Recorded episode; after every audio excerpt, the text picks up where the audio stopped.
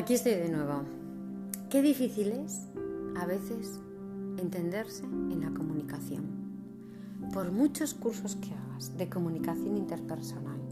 Acabo de hacer uno hace poco y he aprendido un montón de cosas que me han ayudado pues para mejorar mi modo de comunicarme y relacionarme con los demás. Os animo de vez en cuando a hacer algún tipo de tips de este tipo. Pero qué difícil es. Fijaros, eh, por un par de cosas que me han pasado en esta semana, me he dado cuenta de que a veces nos pasa que no hablamos en el mismo idioma. Que la Torre de Babel fue algo que nos ha complicado bastante la vida.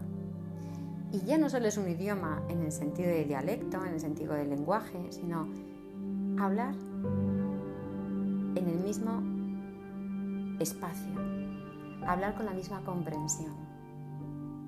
¿Por qué digo esto?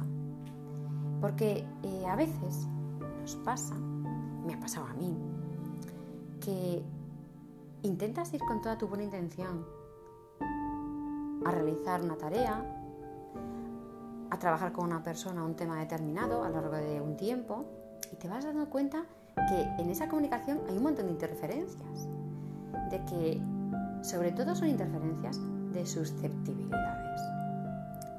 No digo yo que también a mí me pasa, ¿eh? por supuesto, y he cargado tintas también en esas susceptibilidades que he podido tener yo, de esos prejuicios que puedo tener de esa otra persona. Pero a veces, en el fondo, tiramos mucho del mensaje de WhatsApp o de cualquier otro tipo de medio, de mandar mensajitos con pequeñas puñaladas indirectas que solo necesitan una buena conversación, que solo necesitan ponernos cara a cara uno al otro y decir, a ver, ¿qué está pasando?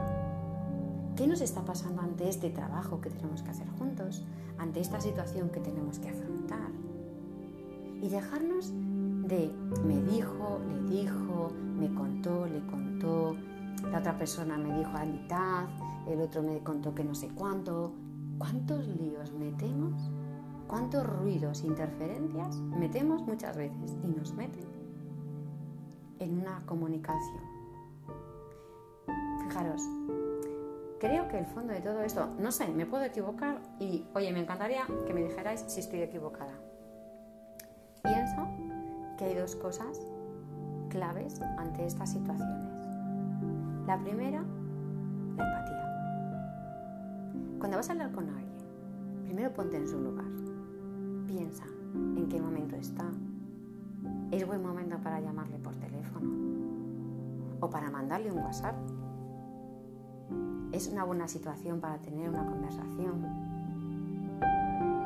Tiene todos los datos. Ponerme en su lugar en cada uno de los momentos y en cada uno de los mensajes que me contesta. ¿Cuántas veces os ha pasado? Que me, enfado por un mensaje de WhatsApp que me ha llegado. ¿Cómo me ha dicho esto? Y dices, bueno, en realidad es que no sabes ni en qué momento ni en qué circunstancia. Es verdad que esta vivencia que estamos teniendo, ¿no? de que nos tenemos que comunicar más por las vías digitales, mm, nos facilita también este tipo de problemas que podemos malinterpretar. Bueno, pues vamos a primero pensar bien en esa empatía. Piensa bien y acertarás. Piensa bien ¿Por qué me ha contestado así? ¿Qué le ha podido pasar? Y después de esa empatía, que, es buenísimo ejercitarla, es el saber disculpar, perdonar. Disculpar y perdonar. Porque, oye, todos nos equivocamos. Oye, y parece que si una persona ha cometido un fallo de trabajo, se ha equivocado en una comunicación, no me ha tenido en cuenta por X, un calentón que se entera, bueno, hasta la vecina de quinta, si lo tienes. Entonces digo yo, porque nos picamos. ¿No es, ¿No es más fácil decir, voy a intentar comprender que ha fallado? ¿Tú no fallas o qué? Yo sí que fallo. A ver, esto que cuento me pasa a mí, que me enfado muchas veces por otras personas que han hecho, cometido errores, ¿no? Pero me tengo que decir a mí misma, a ver un momento, ¿tú cuántos errores cometes al día? Aclárate. ¿Esa persona no los puede cometer o qué? ¿No te gusta que te perdonen? ¿No te gusta que te comprendan? ¿No te gusta que esa, que esa persona a la que hayas podido dejar mal o hacerle mal un trabajo o no te gusta que pueda entender que te has equivocado? No, es que, perdón, pero es que vivimos en un mundo en el que, oye, todo lo tenemos que hacer perfecto. Y si no sale perfecto, no está bien hecho. Esos juicios tremendos, que parece que somos Dios y que estamos aquí controlando el modo de hacer bien las cosas. Entonces, ¿cuántos problemas nos evitaríamos? ¿Cuántos enfados?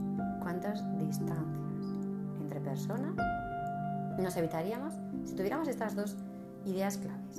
El ponerme en el lugar de otra persona y el saber comprender y disculpar los errores de los demás.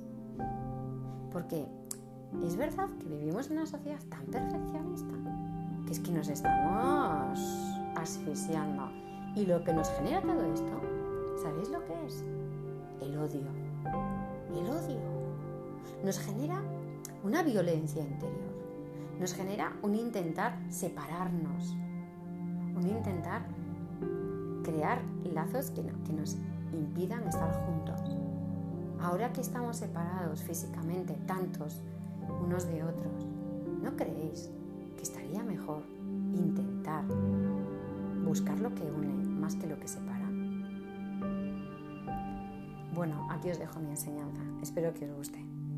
Para mí ha sido un gran aprendizaje.